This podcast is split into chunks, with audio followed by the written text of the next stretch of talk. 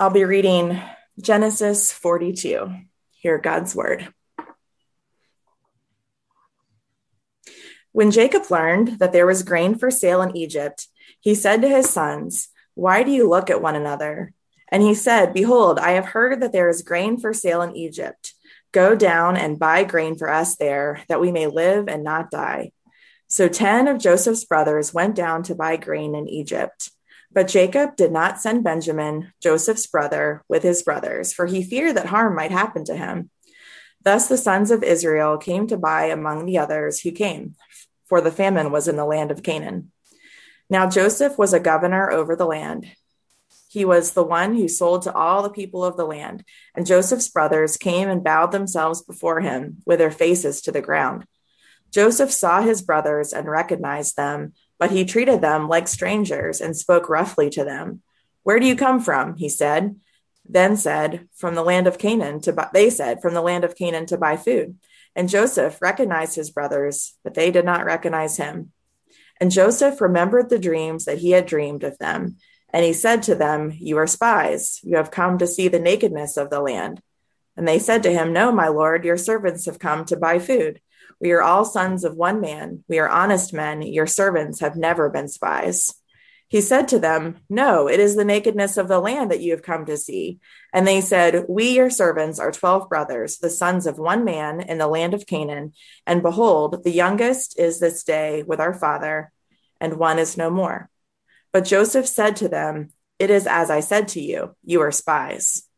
By this you shall be tested. By the life of Pharaoh, you shall not go from this place unless your youngest brother comes here. Send one of you and let him bring your brother while you remain confined, that your words may be tested, whether there is truth in you. Or else, by the life of Pharaoh, surely you are spies. And he put them all together in custody for three days.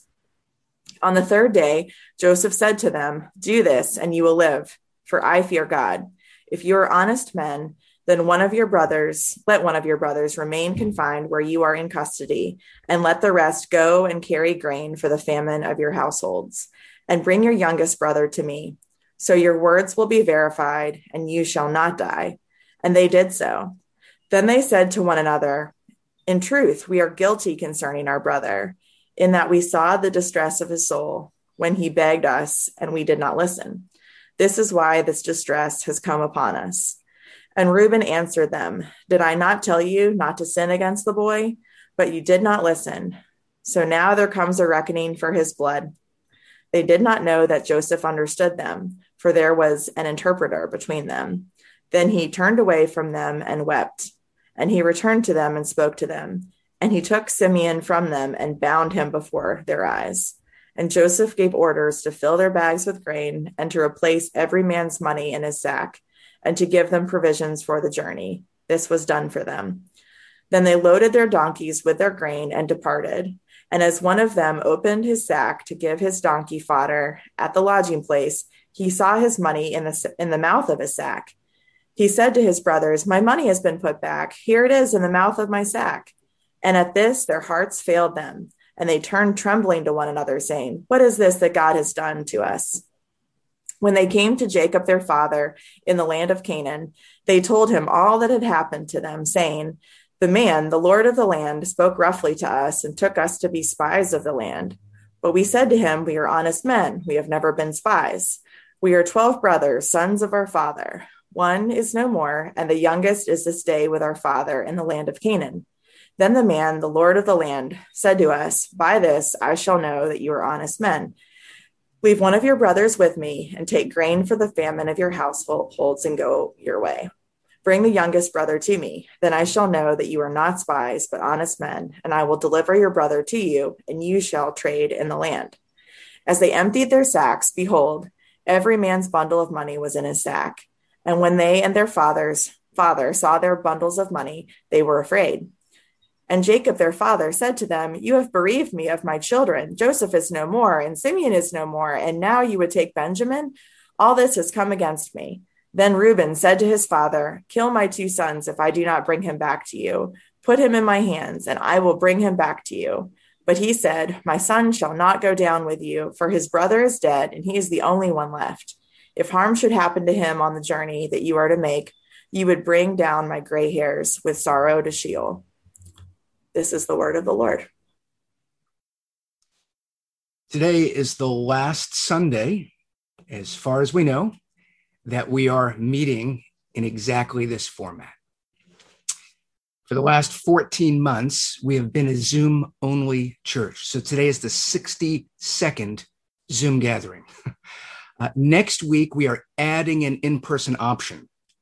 I'm saying adding an in person option rather than resuming in person worship because there are still limitations. So the CDC making a lot of advances, who knows, maybe very quickly we could be back to quote normal. I don't know. But for now, the city and the state guidelines and those of our landlord uh, are, are uh, putting limitations. So, so our first service, we, we will have spots for 45 people which is much smaller than we usually have. Uh, and we are not able to offer a children's ministry. So, what that means um, is that rather than resuming in person, we're going into a hybrid phase. And where we're going, once in person is there, we're gonna we're gonna keep an online. Uh, my plan is that we will have an online component from here on in, but we'll go to streaming. But we're going to continue using Zoom during the transition however long that is, if it's two weeks or if it's till September. Uh, because even so with zoom we don't get production quality. You know the churches that are using streaming services are able to put together quite a nice tight pre-recorded service. Um, we're trying to prioritize the live assembling of people and zoom allows us to do that. And so for the next few weeks the plan is that anybody who's online will be on zoom um, and but but with us live and able to interact. And if the scripture reader uh, assigned that week can't make it to the chapel, they potentially could unmute and read scripture from at home. Um, but but most of what will happen will be in the chapel, which means that there will be some tweaks and changes to the order of service. Um, there's going to be probably several weeks of awkwardness and glitches. so we're in for a bit of a of a, of a ride, and so ha- have some patience. We're, we're figuring this out. Um, but what it means is that that we'll, we will be able to do what we've been doing since the beginning of our being a church, and and we have to make some adjustments this year. We're going to make adjustments the next few months. We'll make some adjustments, but we're we're calling God's people together, and anyone who wants to come. Let's pray. Let's sing of God's goodness. Let's read the scriptures. Let's encourage one another. We're still going to try to be doing that. Uh, and this hybrid model will allow for that. So, for example, in the chapel, our plan is to have the, the, the Zoom grid projected. You know, uh, if you've been part of Emmanuel for years and used to the energy and the buzz of, of what's in the chapel, and then you walk into 45 spread out people, it's going to feel a little bit isolated. It's going to be, I, I hope, better than being at home but um, but it's going to be a little bit strange seeing those the the the rest of the Zoom community as a reminder to us in the chapel. Well, we're not the only ones left. The church is still here. And if you're at home watching the service in the chapel, you need to know you're not watching people go to church. Uh, you are called to join with the community and to actively not just watch what's happening, but to participate. And so Zoom will allow that. It will allow that sense that uh, we are still a community doing all that we can to, to stay engaged together. So, um, there's going to be some surprises, but one thing that we've learned, or here's a couple of things we've learned from this year. One is we're in, in control of far less than we think. Uh, and secondly, we don't always understand what's happening, why it's happening, or exactly what we're supposed to do but we are to make faithful choices in the midst of it.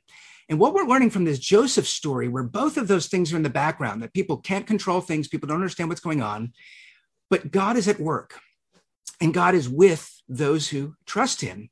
And that's one of the, the senses of confidence we have that these next few bumpy weeks or months that we'll have, uh, we're going to have to figure it out. But we're looking to God to be with us and trusting that whatever challenges there will be, whatever stresses, whatever doesn't go well, that God may have surprising good purposes in it, that God may do things that we couldn't have planned or wouldn't have been able to control. And so, as we look at the story of Joseph, one of the things we note is that that big things are happening, but within it, God is at work. And so today I want to talk about God's activity. Theologically, we would call this the doctrine of providence. God is active in the world. That's how the Bible presents him. And where I want to begin is that that we assume God's activity Now, not everybody assumes that. So we're going to begin there. We assume God's activity. Atheists don't believe God is, exists at all, but there are different theistic visions of a creator who began things, but then hands things over to us, or a God who's concerned with the big things, but not necessarily the small things. The Bible presents a God who's uniquely wise that is involved in the world and somehow even all of the disordered things that happen contrary to how uh, he may have designed things somehow he's still active and working so that his good purposes are being worked out. And so even in this story we're entering into now a, a transition where a family reconciliation is happening between joseph his brothers and jacob. This is the beginnings of it. There's still a lot of work to be done but what's interesting is this central piece of the story and, and an essential story in the Bible um, comes about not because of a family that wants to be reconciled, but of a of an unreconciled family that that has a little control of what they can do. So what I mean is uh, Joseph has been in Egypt for the longest time. And now the brothers in Egypt in chapter 42, the brothers and Joseph in Egypt meet up in uh, Genesis 42. But it's not because the brothers in their own land found themselves thinking, you know, we sold Joseph. I wonder if he's still alive. And, and here you could see the, the guilty conscience at work. Uh, at what point did they say, maybe we should go look for Joseph? Or Joseph having enough power and authority saying, maybe if I send some messengers for my family. There's a reconciliation that happens, but Joseph didn't initiate it. The brothers didn't initiate it. Jacob didn't even know to ask for it because he thinks Joseph is dead. But we find the way the story is explained. So the first four verses talk about this famine. So this is not just about Joseph and his family. This is about this huge thing that's affecting lots of people, suffering, presumably death, great difficulties, poverty. But verse five, um, finishing that, thus the sons of Israel came to buy among the others who came for the famine was in the land of Canaan. So, so this is how it happened. The, the narration is moving forward that it's not that, that the people in the story are choosing what happens, but, but God is working within these big things so that the choices that are made that are independent wind up coming together and cohering. This is how it came to be that the sons of Jacob came into Egypt. And um, a remarkable moment that if in the reading of it, maybe this verse went by you, and even in your own devotions, if you were reading the story, chapter six, Joseph's brothers came and bowed themselves before him with their faces to the ground. Now, this makes sense in the story. Here, there, here there are these foreigners, these Hebrews, and they come to Egypt, this strange land, this powerful nation, and there's Joseph, who's dressed as an Egyptian, and and people are telling him, whatever you want and need, there's one person that you go to, it's him, that they would go wanting to honor him, not to offend him because they're starving, they're desperate, and they come and they bow down before him. So there it is. It makes sense, right? It makes sense in terms of all of the things that are happening. But where did the story begin? We meet Joseph as a 17 year old, where there are already problems in the family. There are hints that something's not right. But then Joseph has a revelation from God, something that we don't normally get a, a picture of God's future plan. And Joseph shares it with his brothers. I've had these two dreams the sun, moon, and stars bow down before me. These sheaves, these 12, uh, these 11 bundles come and bow down before me. Um, making them so furious because they understood that to mean he was going to have prominence. They want to kill the dream, but you can kill a dream. The dream is out there. It's, it's been seen, it's intangible, it's described. But if they could kill the dreamer, then let's see what happens to this dream, to this arrogant guy that thinks he, our younger brother, um, will be the one that we bow down to. And here it is 20 years later, roughly. Verse six the brothers have no idea that fulfillment is happening. They don't recognize Joseph. And so, so Joseph at 17 may have not been able to, to have facial hair, but maybe now he has a beard. Maybe he was a skinny 17 year old spending his time wandering with the sheep, and now he's a, a, a healthy Egyptian. We don't know uh, why they didn't recognize him but they come and they bow before him. And so there's fulfillment, but it's not full. Uh, it's not the fullness of their acknowledging. It's not a, a reconciliation yet, but it's a sign that this dream, what God made known, it's beginning. They couldn't stop it. God's purposes are being realized, not because of their good intentions or their bad intentions, but because God is at work in this family. And, and this family reconciliation is important because the Bible is going to be following the descendants of these brothers, the sons of Jacob, for nearly 2,000 years. Where the Bible has their eyes on this one family until the, the one son of Jacob, the son of Judah, uh, and all the way down to Jesus in the New Testament, until the f- fulfillment reaches its fullness. But right now, there's a there's a fulfillment that's not full. It's not recognized. It's not understood. It's not interpreted. Um, but Joseph sees it. Verses eight to nine. Joseph recognized his brothers, but they did not recognize him. And Joseph remembered the dreams that he had dreamed of them. And you can imagine for Joseph uh, this moment of, of, of, of memory. Now, I don't know. I would imagine he must have held to this dream in some way through his imprisonment, through his enslavement, that he must have said, God, you gave me this vision of one day my, me having prominence, but it seems impossible. And that's often what happens in biblical stories, sometimes what happens in our lives, that God works in what seems impossible ways. And so we keep hoping. But here it is Joseph recognizes his brothers, they don't recognize him, and Joseph remembers the dream. He sees when they bow down just to show honor for the grain, things are coming together.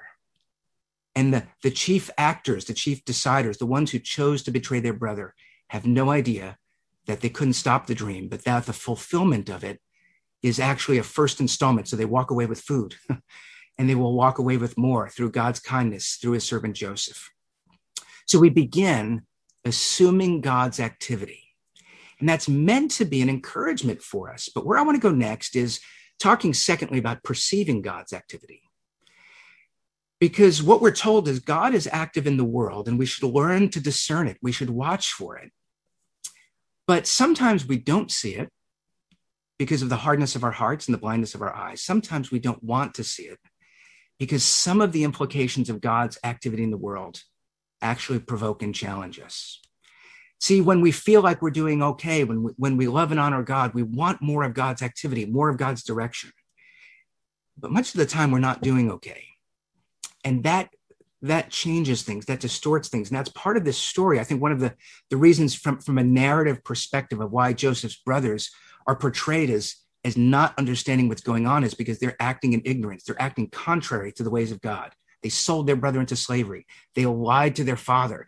All of these terrible things. And now god is at work. But the way they they don't see it and then the way they perceive it when it becomes clear is telling. So the story unfolds uh, with a claim that they make in verse 11 that gets repeated. We are honest men. Now, this is a true statement. Joseph, um, in his confusion, seeing his brothers, you can imagine the emotion of this moment, having no idea perhaps that he would ever see his brothers again. Now he's in a position of power, sees his brothers. Clearly, you, you, you know, the, the Bible is not one, uh, it doesn't often go through the, the inner details that we want, but this passage has a lot of that. And you could imagine um, Joseph being utterly confused and, and, and the, the anger that would have been brought up, um, uh, the desire to, to uh, make decisions, all of that there. They say we are honest men in response to his accusing them of being spies. I don't know why he brings that up, but that, that winds up being key to his plan. And they say we are honest men. They're speaking the truth. They are not lying about coming to spy out the land. They're coming to buy grain. But there's another level where Joseph, recognizing they're his brothers, and they not recognizing him, when they say we are honest men, Joseph knows these are not men of, of integrity. These are the men that lied to their father about Joseph being killed by an animal. These are not honest men. And so they're telling the truth about the accusation. There's another layer here. There's the family background. And on that le- level, it says in verse 19, if you are honest men, and then Joseph has this plan about uh, wanting to bring Benjamin back. One of the things going on is Joseph is testing them. They're making a claim to be honest, but he's not testing their honesty about being spies. He's testing something at a deeper level. So, for example, do they love Simeon enough to come back for him, or are they're just going to take the grain and go? I don't know exactly what kind of testing Joseph has in mind, um, but he's going to push them and we're going to find out now if they're honest men. And that pushing leads to a kind of reckoning. It forces the issue that brings to the surface this deeper family pain, this deeper sin, this deeper crime. And so Jacob tells his brothers, go to Egypt to get grain. And Donald Grey Barnhouse, a, a, a minister from previous generation, he wrote, The word Egypt in their ears must have sounded like the word rope in the house of a man who hanged himself. So the father says, Go to Egypt. And I don't know what the brothers were thinking about or what they thought would happen in Egypt, but the word Egypt likely would have brought some memory to some of them. Oh, yeah, Egypt, the place that we sold our brother to. I don't know when they had that realization, if they had that realization, but the word Egypt would plant something that would stir up things that are now coming out in this story. Uh, you know, some years ago, I had read uh, a newspaper article about a guy who had turned himself into the police. From my memory, this was maybe 10 years ago. He, the guy was maybe in his 70s. And he had committed a crime in the 1960s. He robbed a bank and he got away with it. So he walked away with a chunk of money and was never caught. And he was afraid of being caught. So he had to live in hiding and, and he ran out of money. And for however long it was, you know, 40 years or whatever it was, I don't remember the exact dates, he lived with great fear and suspicion that he was always going to be caught. He thought they were looking for him. He couldn't trust his friends. He wound up living on the street for large periods of time. This is a guy in New York. Um, so, so in his 70s, he was tired. He was in another period of homelessness and he was done. He went to the police and he said, Look, I've got to admit, I, I committed this crime. Uh, I robbed a bank. They had no idea what he was talking about. They had to go through their records to find out that it even happened. They confirmed that it happened. Uh, they put things together and they and they found it was a believable story. Why, after all this time, now he's in in his later years, an unhealthy guy from how he had lived. He may not have long to live. Why at this point? He was so tired of keeping this hidden.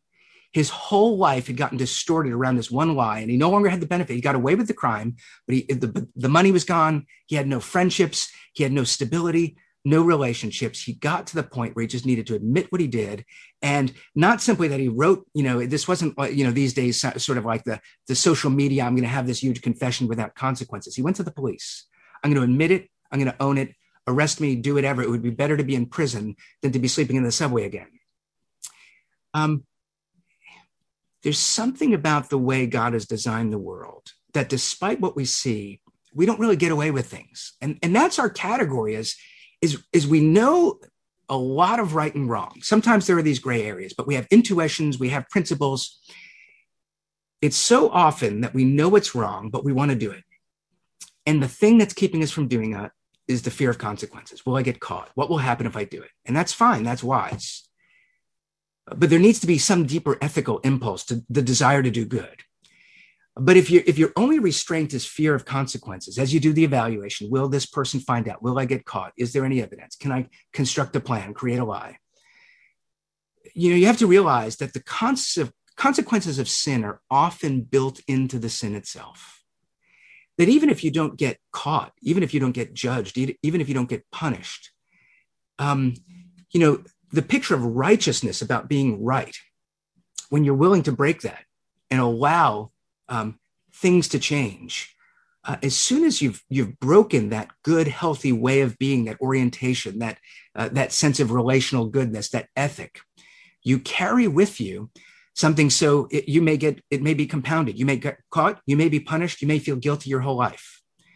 And not everybody has a tender conscience, but by God's design, it is hard to think that people ever really get away with things in their conscience. And what we're told is by God's design, because death is not the end and there's accountability for how we live, that whether or not people feel guilty or, or realize it, there is no getting away with anything.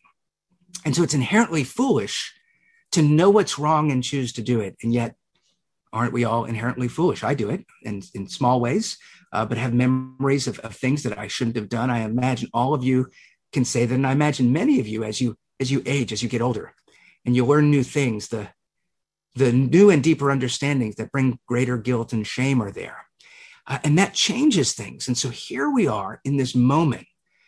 The dream is being realized. The brothers bow down and they don't know they're in front of Joseph. They don't know that he's still there. They don't know that he is now about to, to really push their buttons. They know none of these things. And what comes out in verse 21 in this moment of distress? How are they perceiving the activity of God? They said to one another, In truth, we are guilty concerning our brother. Where did the brother come up? They don't recognize Joseph. Maybe, maybe they're hearing the voice and it's in their unconscious. I don't know. But in truth, we are guilty concerning our brother in that we saw the distress of his soul when he begged us and we did not listen. That is why this distress has come upon us. You know, the Bible records the event as it records most events. Then the brothers decided to sell him into Egypt. Um, and we we lose the human component. The brothers don't remember this as a quick decision. They may remember that they were angry. They may remember as Joseph was begging that they had no compassion. They were so filled with resentment towards their father, perhaps. They were so thinking they were justified in countering his arrogance. And yet there he was, a human being, their brother, begging, probably weeping, this 17 year old kid. And they left. And now they can't rectify it. They can't bring it back. They don't know where he is. They have no power. 20 years, it stays with them. So now a story of God's providence. God is going to provide for them. And how do they interpret it? This distress is what we deserve. And so, verse 22, Reuben says to them, Did I not tell you not to sin against the boy? But you did not listen. So you go back and Reuben, they planned on killing him. Reuben comes in and says, Don't kill him. Why don't we uh, why don't we sell him? And Reuben's plan, presumably, was not to sell him, but to buy some time. Reuben, again, even in this story, plays an important role in moving things forward, but not such that we get the sense he's the hero. He's not the guy we're going to follow, the son of Jacob, that's going to going to be the future of this family. But he plays an important role. He says, "You did not listen," verse twenty-two. So now there comes a reckoning for his blood. Could you imagine for 20 years, they're walking around hearing the cries of their brother.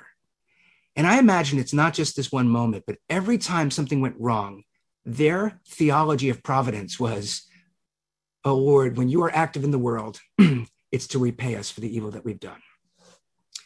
And how many of us see that every time something goes wrong? The, the train that's late, or the, the job that we get fired from, or uh, the person that mistreats us. There's something within us that says, you know, I must deserve this, or or this this has to happen. And and some of us, it's secular. This is just the way the world works, uh, whatever concept of justice. But for many, it's theological. If God is just, and we have to hope that God is just, then how can we hope that God will always, in his providence, show his kindness when we, whether or not we see it or not, whether or not we rationalize it or not, grapple with our own lack of justice? And so in this moment, verse 23, they did not know that Joseph understood them, for there was an interpreter between them. So here they are having no idea that they're confessing their sin. They're acknowledging it to Joseph. What, what a moment for Joseph. He can't handle it. Verse 24, he turned away from them and wept. So I, I don't know if he just turned his face to cover it, or if he actually, if he turned and needed to go away, you know, in a later story. He, he needs to leave the room because he's overwhelmed. This is Joseph, whose experience of providence was different. Every person that I trusted has betrayed me. But even in slavery, even in prison, God prospered me. His providence was there. Human beings uh, came against me, but God showed kindness to me. And here are human beings that said, Look at all we did, and yet God is coming against us. Joseph comes to the point where he's married. He has prosperity. He has a new identity, a, a new life, and he has a child. And he says, I'm going to name my child Manasseh. Why? Because the Lord has made me forget my troubles and my family. And what he's saying is, I'm, I'm, forgetting the bitterness, the grief. The Lord, in his kindness, has satisfied my soul. But when the brothers came, Joseph didn't say, Who are these familiar? Why I hear the Hebrew language. Funny, there are these 10 guys that bear my likeness. And Joseph named his son Manasseh because he had forgotten his family. He forgot the animosity. He let go, perhaps, but he did not forget them. And he's triggered in this moment to bring back some of that emotion that he weeps. And, and what is it? Well, you could see this confused plan that he's that's evolving and changing, um, where he starts to treat them roughly is that just anger? It might have been. It may have been what we would call sinful. He should have been a nice, calm guy. But who wouldn't be sympathetic if he was unable to restrain his anger and tr- treated them abusively, accusing them of being spies? We don't know. Or maybe it was honorable and it wasn't sinful and it was just, just his plan, or if it was just his genuine anger, whatever, we, we don't know. But in the midst of this, Joseph is now needing to grapple with another moment of God's providence. Whoever would have thought the dream would be realized, the brothers would come and bow down, and now I have to make choices. And it's more than he could take in. And so, so he, he weeps, he's overwhelmed, but then he makes decisions. And it's not an instant decision because I'm, I'm trying to imagine why, why did he accuse them of being spies? I don't know. But the plan evolves over a couple of days that then he winds up making decisions that ultimately, whether his intentions were good or not, keep this plan moving forward that it will lead to a reconciliation and forgiveness. And so he chooses to uh, send his brothers back to get Benjamin. And then he also decides that he is going to give them the grain that they wanted to buy, but also return their money. So uh, he has their sacks filled. And again, how do the brothers read God's providence? They get home, and if it was me, um, so this is a famine, and we don't have food, and we have very little money. So let's just go and use the money we have to get the food. We need to survive. But I wish that we had, food, you know, so now we have food for today, but I wish we had money for the next season of food. But what could we do? If I came back and opened the bag and said, now not only do we have food, but I have the same money, I would say, thank you, Lord. What on earth? We went and Lord, not only did you give us food, but you gave us the money back, which means you're providing more food. Verse 28 One of the brothers said to his brother, My money has been put back here in the mouth of my sack. At this, their hearts failed them. And they turned trembling to one another, saying, What is this that God has done to us? See, that's what the guilty conscience does. Joseph was able to say, What is this my brothers have done to me? But look what God has done. What a way to live the brothers are saying, What has God done to us? what they don't know is our brother has given us money. And their experience of providence because of the guilt of their souls. What is this that God has done to us? He's treating us as our sins deserve. Verse 35 they emptied their sacks. Behold, every man's bundle of money was in his sack. And when then their father saw their bundles of money, they were afraid. See, now Simeon is there. we need to go back, and this guy thinks we're spies. Now he's going to think we're thieves. Why are things working? So, not only are we in poverty, not only are we struggling, not only are we in guilt, now we need to give up our other brother. We need to choose between Benjamin and Simeon. And now we're trying to convince this guy, this Egyptian, that we're honest men. And now it looks like we stole from him. Lord, what are you doing? what's the Lord doing? The Lord is reconciling. The Lord is blessing them, but they don't see it because they're overwhelmed with the fact that they would have a theology that would say God works all things for the worse of those who are not right with him. And so, what's interesting, Joseph's plan, he treats them a bit harshly, but at the end of the day, he doesn't come out and he doesn't confront them and he doesn't expose their sin. He doesn't do any of these things. And in Proverbs 25, uh, 25 21 to 22, wisdom, if your enemy is hungry, give him bread to eat. If he is thirsty, give him water to drink, for you will heap burning coals on his head, and the Lord will reward you. That doesn't tell us what to do in every circumstance. But if God is just and if God is wise and if human beings have a conscience, sometimes we need to confront, but sometimes just staying godly and not giving in to the corruption around us is something God uses to show people, to convict of our guilt, and to show people that uh, we're not turning to God, not because God is not good or because the message of Scripture is not trustworthy, but because it is a terrifying thing to fall into the hands of the living God. If we are in tune with the true nature of our hearts, if we have a right assessment of our actions as they build up over the years, there's an intuitive sense to say, if God is going to hold me accountable for every thought, word, and deed, I don't know that I want to stand before God because of what I expect. And so in this life, we see that God begins the installments, every wrong thing. And there's something there that's not meant to be how we're supposed to live in relation to God, in relation to the world, and how we should think. And so here the guilty conscience comes out. They remember the weeping of Joseph and they see that they deserve the distress that comes to them. And here, let's pause for two things. One is that um, why live upright, honorable lives? There's lots of reasons. But one thing is to believe fundamentally in the justice of God, that when God calls us to do good things, good things will come of it. And you find yourself doing good and good doesn't come. And it seems that people who don't do good and cut corners prosper more, and it's tempting to join them. But also, when we ourselves are tempted and we think maybe I won't get caught, realize um, the consequ- consequences of sin are built into the sin itself. So Jesus comes to encourage us. Don't be like the hypocrites. Try to put on a show for people, but have integrity. And when you go and you pray and when you give generously, your Father who sees in secret will reward you. And he's talking about people who who want to get rid of their sin and want to live an upright life. He's saying the world may not acknowledge and appreciate it, but your Father will see you. And that's meant to encourage you. But when you're grappling with the wrong that you've not dealt with, the Father who sees in secret doesn't give you that sense of intuitive reward. That good and honorable behavior has the fruit built into it. But actually, the fact that God can see and know everything, down to the level of what we think, to the thing that we whispered, can terrify us. We can't go on trying to medicate our guilt. We can't try to excuse it. We need to reckon with it. Uh, we need to be made right. And let me say a second thing to encourage us in that it's not simply that we we deal with the effects of our own sin, but we deal with the effects of the sins of, of our world.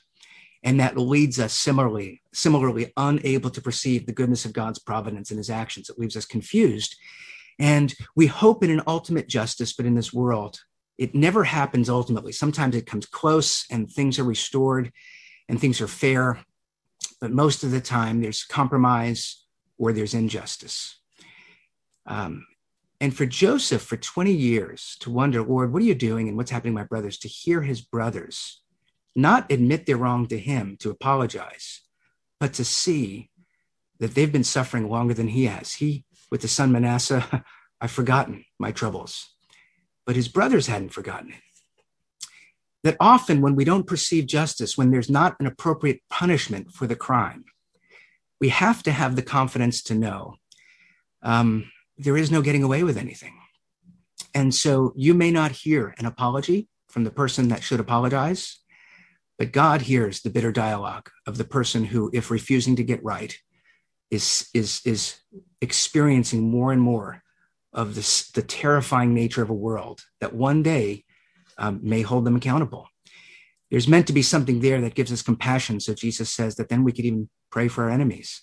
Not that we don't seek uh, justice but in our seeking justice when it doesn't happen we recognize uh, god has made us so that we don't get away with anything and so let that sober us and so here, here's the last thing i've talked about assuming god's activity in the world we want to perceive God's activity because that is good, but we don't want to perceive it, or we will perceive it wrong if we are ourselves not good. So here's the last thing we, we need to align with God's activity. Here's the third thing I'm going to cover.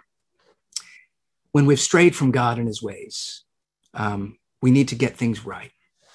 If we don't, we will never see God's work or we will perceive what God is doing in problematic ways. We'll be more like the brothers than like Joseph. I don't know why Joseph made all the decisions that he made. He's a human being. He's not perfect. He's not. He's not given to us as the perfect example. Here he is grappling. He's a bit harsh. Uh, he's he's coming up with this changed plan, but you can see the plan changes. And see in verse sixteen, he basically says, "I'm gonna I'm gonna imprison nine of you because I want I want to meet your brother, and I'm sending one of you back." But then in verse nineteen, what he actually does is he takes one of them. He takes Simeon. And he says, I'm going to hold on to him and I'm going to send the nine back. Now, so the plan is the same. I want you to bring Joseph. Why does he change the plan? I don't know, but I imagine his first instinct, he's con- constructing his plan in real time. I want to see my brother. I need to ho- have some collateral. Um, so I'm going to make a plan to make sure that they come back. The plan evolves. And, and in that, he's probably grappling with his emotions and he's probably praying. I don't know. But he changes the plan. And some commentators, seeing the way that the story plays out, where later they come and Joseph, he, he gives them food. And you could see Joseph's intention ultimately, whether his motives were mixed in any way, ultimately, Joseph's instinct is to do for them what God had done for him, in their suffering, God shows kindness. And so he's going to bless them. And so it seems like he may have changed his plan because he wanted to bless them more. What does Jacob say? My gray hair will go down to the grave, to Sheol. Maybe Joseph knew, you know, my father already thinks that I'm dead. I'm, I'm not going to send him back with one li- living brother, uh, but I'm going to send them back. I don't know. But, but to a starving family, I could send one person back with food, or I could send nine people back with food and money. Joseph is, is sending to his father far more food than he would have if he would have kept all the brothers for collateral. Was that his intention? I don't know, but that was his effect. That Joseph, who could have been bitter to his father and to his brothers, he blesses them. But what happens to the family that is still not made right? Verse, verse 25 um, Joseph gave orders to fill the bags with grain and to replace every man's money in his sack and to give them provisions for the journey. So Joseph is giving. This is about Joseph's generosity. But verse 28, what does Jacob say? When they say, when they tell him the story and they say, we need to bring Benjamin, Jacob says, My son shall not go down with you, for his brother is dead, and he is the only one left. If harm should happen to him on the journey that you are to make, you would bring down my gray hairs with sorrow to Sheol, to the grave. Now imagine Joseph when he hears the brothers talking about him, not knowing that they're talking uh, or not knowing that Joseph could understand. But but what they do say through this translator is they say, "Look, we're we're ten sons. We have another brother at home, and one is no more." You know, Joseph is remembered. He they talk about him, but imagine being referred to as one who is no more.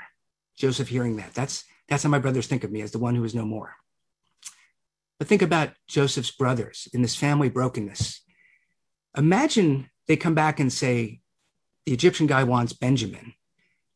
And Jacob's reaction is, he is the only one left. See, that was Jacob's plan. Jacob had a plan for his life. He, he saw this woman, Rachel, that he wanted to marry and he wanted to have children with, and he was swindled. and he himself was the swindler. He got what he deserved. But he winds up marrying Leah first, and he has children with Leah and these concubines. And then finally, he has children uh, with Rachel, Joseph, who dies, Benjamin, Rachel dies giving birth to Benjamin. Benjamin loses the woman he loves, loses the son he loves. He's got one left. But God's plans, yes, are through Rachel's descendant Jacob, uh, uh, through Jason, Rachel's descendant Joseph. You follow Ephraim down. But God's providence is God is going to do something through this corrupt thing where, where Jacob married Leah, not by his desire, poor Leah, and yet it's going to be her son Judah that is the hope of this family.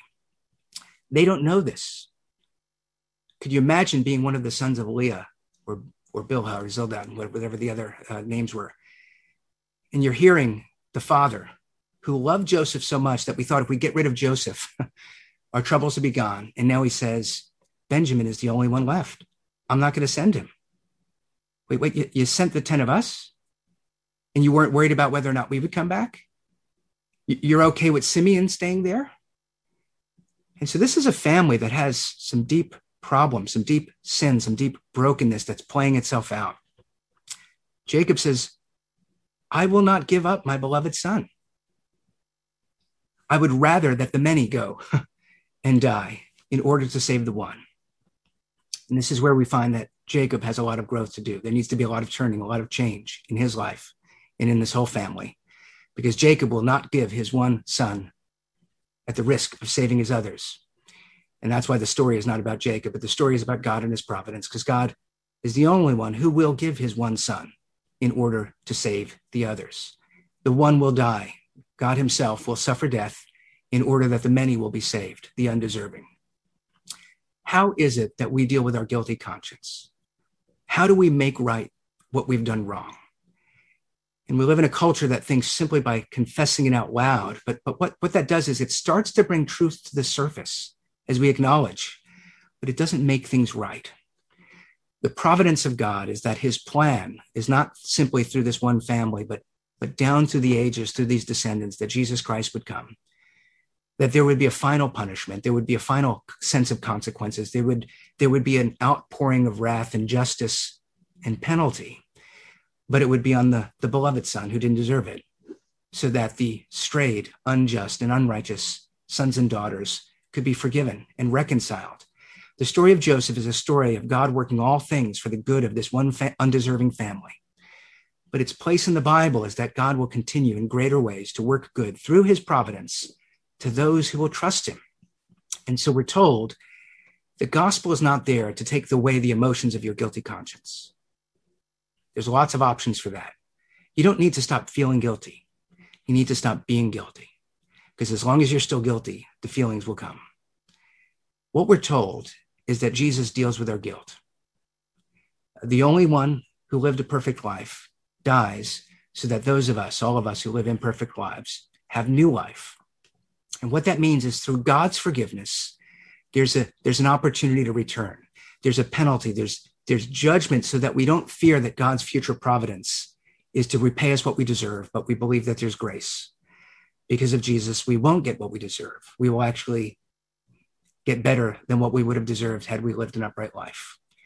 And that gospel message is the only message that brings change because it deals with our guilt. It changes our standing with God.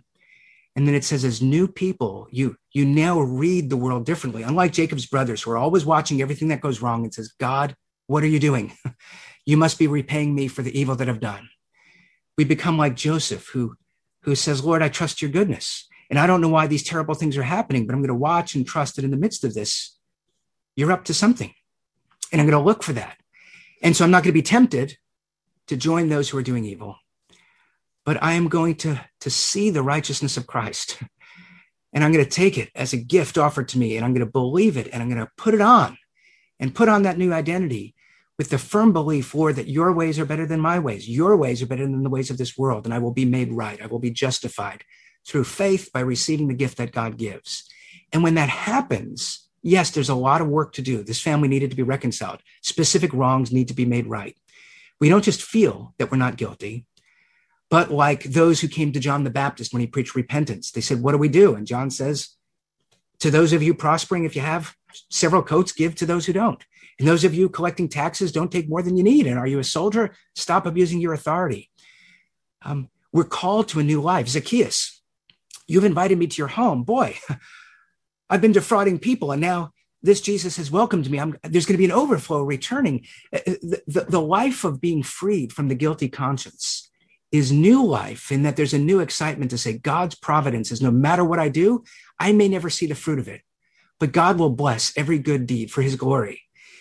And I will seek to make things right. So I will make right what's been done wrong to me, but I will be somebody that aims to make things right in this world because what a good way to live that is. So then I can see God, every good thing you're doing, I'm going to recognize and rejoice in. But when things go wrong in my discouragement, I will not fear that you're going to destroy me, that there's a, there's a payment back for that thing that I did 20 years ago. But I'm going to continue every time that happens to acknowledge my wrong, to do all I can to make it right, but to trust it's by God's grace alone. And that's what we need. You know, this has been a really hard year, um, a confusing year, and it, it brings out a number of good things, but it, it's brought out the, the worst. Those of us who are impatient have gotten more impatient. Those of us who um, who are fearful for the future and anxious are more fearful for the future. And it feels because the sun is shining and the weather is warm and and now you can be outdoors without a mask and we're about to worship together as a church. It feels like we're we're out of the woods, but but we're never out of the woods. That's life in this world. So now we're entering into a phase that we'll think is more normal and then we'll find, but it's not because I, I don't I don't know how to have 10, converse, 10 minutes of conversation with somebody without a mask. Or that the people that I've been talking to while our dogs have been talking uh, have been playing for the last year, and I only know what their eyebrows look like. Um, I don't want to go to the dog park because it's weird. Uh, I don't I don't know how to behave. And all of a sudden, I did not think that I was this anxious, uh, whatever. But now I'm all of a sudden the new possibilities have shown that that the world is a fearful place. That's not how everyone will experience it but there's going to be something in the upcoming weeks. You're going to show up at church and say, finally, we could be together again. And you're going to think, you know what? I'd rather be home without my pants and with my breakfast uh, and able to just, you know, check my email during the service. And we have to say, look, the next couple of months are not going to be smooth. They're not going to be awesome, but God is going to be with us. I don't know why. COVID is, is affecting the world globally. I don't know why people are still dying. I don't know why we have to be fearful that gathering in person at church could be something harmful. But I know that if we're wise and if we make good choices, we'll watch for what God is doing and what God will do in our midst and how God will help us and how God will use us in the mission of the church to welcome others and to serve. And when things don't go well, we'll need to deal with it. We'll need to pray for, with one another and for one another. But when things go right, we won't say, wow, look at all that we did. We'll say, Lord, uh, how on earth in the midst of this pandemic are you using people like me, people like our church? Are you blessing us that you're giving us joy? That we thought we would be 45 people for six weeks, and now three weeks later, there's 60 of us, there's 80 of us. I don't know what God's going to do. It may not be easy, but let's pray for everything that doesn't go right. But anything that goes right, we don't deserve it. We didn't earn it. But that's the way the Lord is. So let's hope for it. And when it happens, let's be thankful.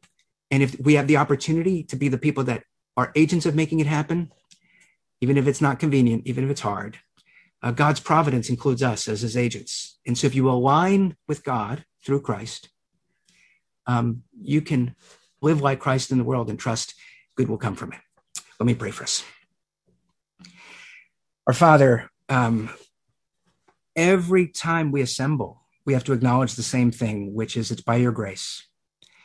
Lord, if we're here to boast about all that we've done this week, we're foolish. If we're here to try to pretend you don't see the, the terrible things we've thought and done, we are foolish.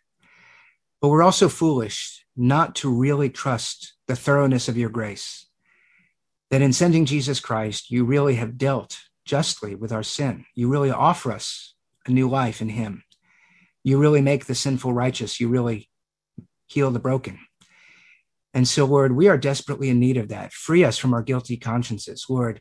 The things that weigh us down, the regrets, the anxiety, the, the weight that is on us, Lord, in the power of your spirit, take it off of us today. And Lord, yes, we want to be free of these overwhelming feelings, but but Lord, you have more more in store for us. So we pray that also you'd give us the wisdom to see what we can make right, to see how we could live new life, and help especially those of us who are in situations that because of things we can't control, we can't make them right. Um, Lord, help us to trust you to make things right. And for those who can make things right, but we're afraid, uh, or we simply don't want to, Lord, by the power of your Spirit, give us that new life, give us that courage, give us that conviction to act with integrity, to be like Jesus Christ, and to to, to not fear any consequence, but to act with uprightness, that by faith you will bless every good deed. Lord, we don't control the future. We pray for our church that, that in this next phase, we would not turn against one another in frustration and impatience. We would not be disappointed that our church is not as good as other churches, uh, that we will not think that, that you've neglected us as we, as we continue to deal with the weirdness of life uh, as it unfolds. Help us to see every good thing and to be strengthened in you and to trust you and to intercede for ourselves and for our world in all of our troubles. But Lord, we pray for grace and favor. We thank you that you see us, our very hearts. We thank you that you are at work in this world. We don't know what's going on, but we pray that all things would be working towards that good and glorious end that brings you honor. Uh, Lord, we want to join. We want to align with that. So help us by your grace to do that. We pray in Jesus' name. Amen.